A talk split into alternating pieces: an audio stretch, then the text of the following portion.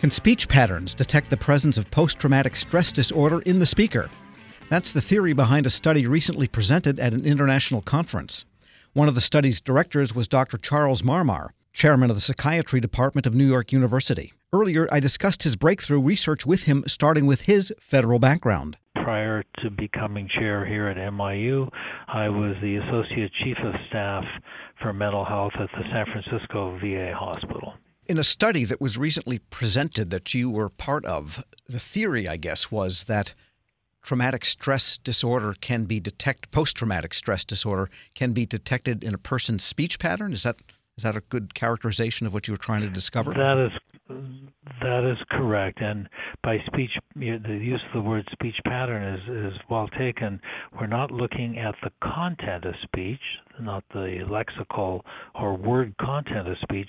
We're looking at the biophysical properties of speech, which is technically a combination of uh, sine and cosine waves, which characterize the frequency of uh, speech production. And what are some of the markers that you thought might be in speech sine waves that would indicate possible PTSD? Well, that's a very complicated question. Uh, we thought uh, one of two possible kinds of features might be important features reflecting either high levels of anxious arousal, which occur in post traumatic stress, or features of numbness and restriction of uh, emotion, which also occur as part of uh, psychic numbing in PTSD. And when we started, we were open to both those possibilities. And what we did was a very broad interrogation of the features of speech. Uh, we worked, collaborated with a group at uh, in Menlo Park, uh, the Stanford Research Institute, which is a nonprofit corporation uh, whose voice engineers were critical in developing Siri for Apple. So these are some of the leading voice engineers in the world, and uh, with their help, we developed a pipeline which actually partitioned the speech of our veterans, some of whom uh, had P- war zone PTSD, and some of whom have been deployed to Iraq and Afghanistan and never developed PTSD. They we sent them speech samples, and they partitioned them into over 40,000 unique features of speech, and then we used uh, machine learning AI programs to identify a subset characteristic of PTSD. So the machine learning to prevent some sort of bias from coming into the training of it, you really had to select your sample very carefully of, of speech. Yes, well, we have to two samples have to be very precise. The clinical samples have to be very precise. We did uh, four, three to four hour assess clinical assessments of our Iraq and Afghanistan veterans to determine that they had or did not have PTSD, and uh, we excluded those who had uh, depression or, or current significant alcohol use. So we have a very uh, precisely recruited sample of OEF OIF veterans uh, with war zone deployment related PTSD and a group who had been currently that is and uh, current PTSD and a group that have been deployed one or more times to the war zones in Iraq and Afghanistan but never developed PTSD or related psychiatric disorders. So there's high level of precision done in clinical assessment and then a high level of precision in extracting voice segments from the clinical diagnostic interviews for export to SRI for for their pipeline of uh, to be precise about it, uh, we looked at uh, 40,000, uh, actually a little more than 40,000 features of human speech. And just one more question on the data gathering. Were the samples obtained by interviews? Did you have the people read Shakespeare? I mean, how did you get the voice samples themselves? Yes, excellent question. They all of the participants all of the PTSD cases and all of the healthy, resilient uh, warfighter control veteran cases were assessed at NYU Langone Medical Center in my PTSD research program here. Uh, they were recorded with high fidelity audio recording equipment necessary to discriminate very fine grained nuances of speech quality, and uh, we we on average collected about 35 minutes of speech from both groups, and it included moments of talking about a relatively neutral topic and moments of talking about their worst war zone experiences. We're speaking with Dr. Charles Marmar. He's chairman of the psychiatry department of New York University. And what were your chief findings? Is there, in fact, markers of, among these 40,000 speech features that can positively identify PTSD? Well, using advanced machine learning principles, uh, the technique we use is called random forest. We tried others, but that was the best classifier. We were in our discovery sample able to uh, identify 18 unique features of speak of speech and then validate those in a set of cases from the same uh, cases and controls that were set aside uh, to test those uh, features to make sure that they were predictive of uh, cases and controls. And doing that, we were able to achieve an overall correct classification accuracy rate of 89.1%. That is the 18 final speech features with the greatest discriminatory ability were able to correctly classify over 89% of the cases and controls. That sounds like a, result that might have surprised even the research team.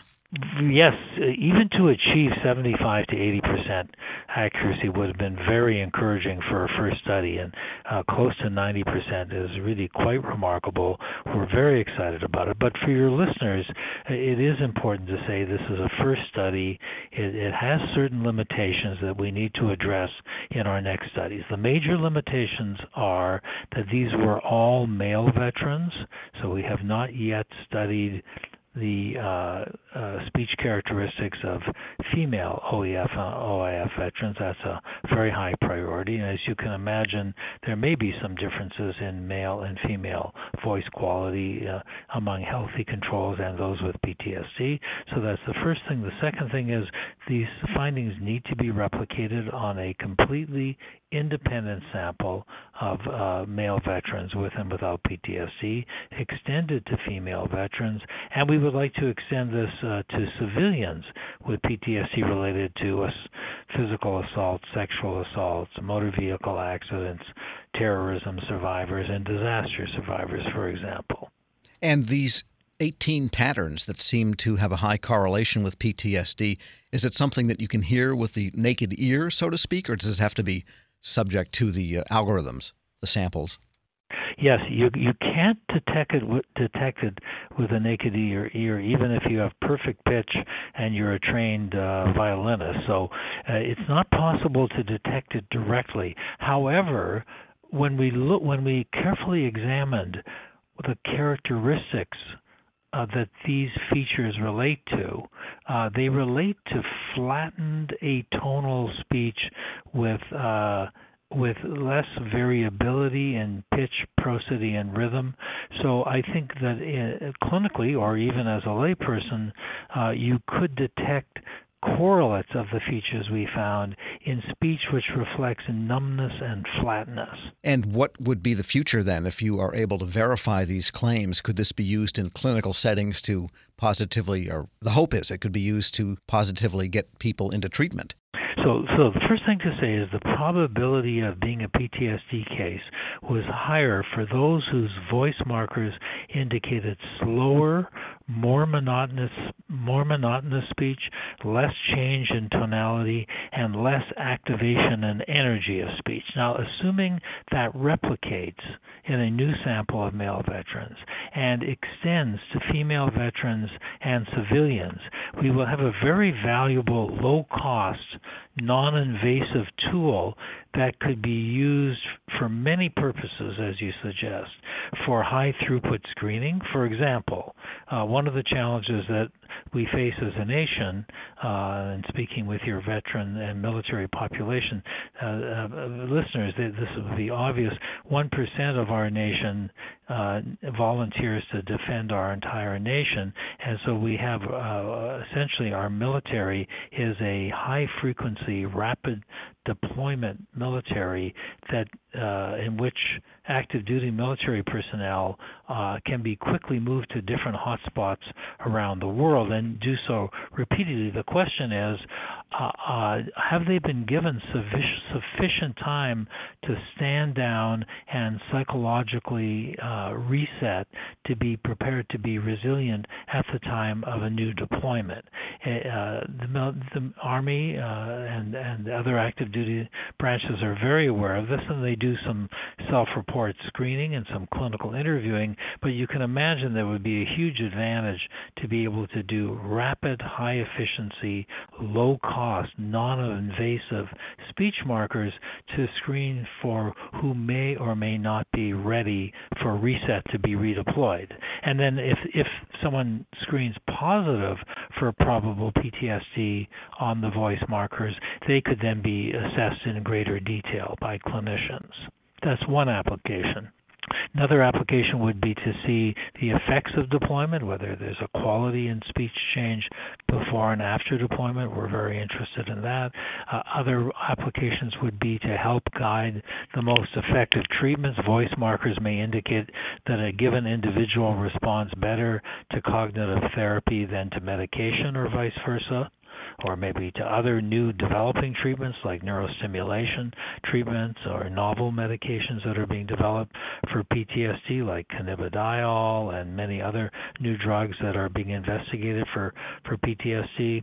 And finally, uh, these these voice markers may be used as an indicator of how effective treatment is to the extent that voice quality is normalized with the treatment, it would be supportive of a successful course of care. I did want to ask whether, in the obtaining of samples, you mentioned high fidelity, good recordings. Do you feel this could be something yes. obtained over the telephone or over some less hi-fi type of system, well, or do you really that need? That is a great question. That's a fascinating question. And just to take you back for a moment, the very first thing you said to me is, "Please come off speakerphone and go onto a handset." So you, you you're very aware because you're in the audio broadcasting world that voice quality varies as a function of the device, right? It sure does. So so that that's a real question we don't know, but in extending our research, one thing we're very interested in, given given that smartphones are ubiquitous, that they're everywhere in the world, if if we can find a set of voice markers that are sufficiently robust that they could be detected on a smartphone, we could screen for PTSD halfway around the world simply by using uh, an iPhone.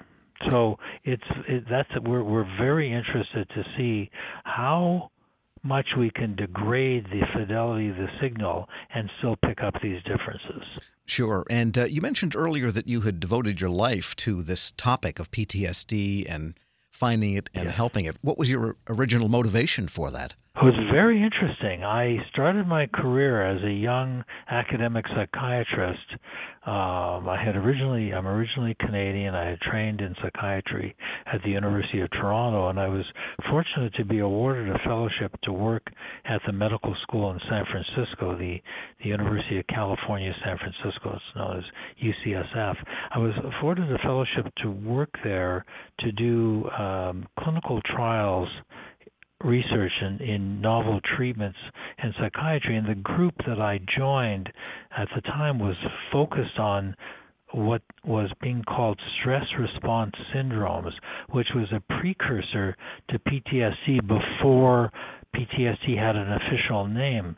Remember that it only became an official disorder of the American Psychiatric Association with the name PTSD in 1980, and I did my fellowship in uh, in the late 70s, and at the time we were studying, interestingly, air crash, air, airplane crash survivors, uh, motor vehicle accident victims, uh, sexual assault survivors, disaster survivors, survivors of a sudden violent death in the family, and uh, we were developing new new approaches to tre- understanding diagnosing and treating those patients before there was even a PTSD diagnosis.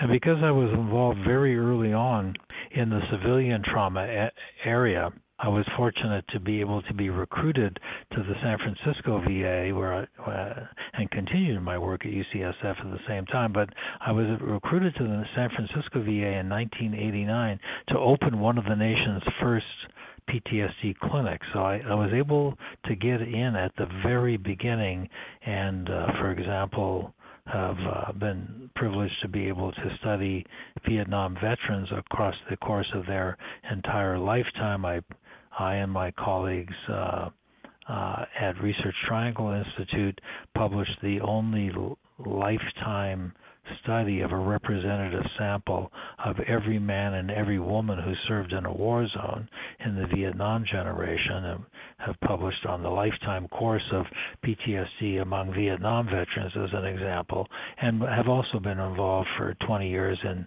in understanding and uh, advancing treatment for PTSD in law enforcement and other first responders. So this has been uh, something very uh, uh, you know, deep to my own interests over now four decades. Dr. Charles Marmar is chairman of the psychiatry department of New York University. We'll post this interview in its entirety, along with a link to the PTSD study at federalnewsnetwork.com slash Federal Drive. Hear the Federal Drive on demand and on your device at Apple Podcasts or Podcast One. This episode is brought to you by Zelle. Whenever you're sending money through an app or online, it's important to do it safely. Here are a few helpful tips. First, always make sure you know and trust the person you are sending money to. Second, confirm you have entered their contact details correctly. And finally, if you don't trust the person or your recipient is rushing you to send money right away, think twice before sending money through an app or online.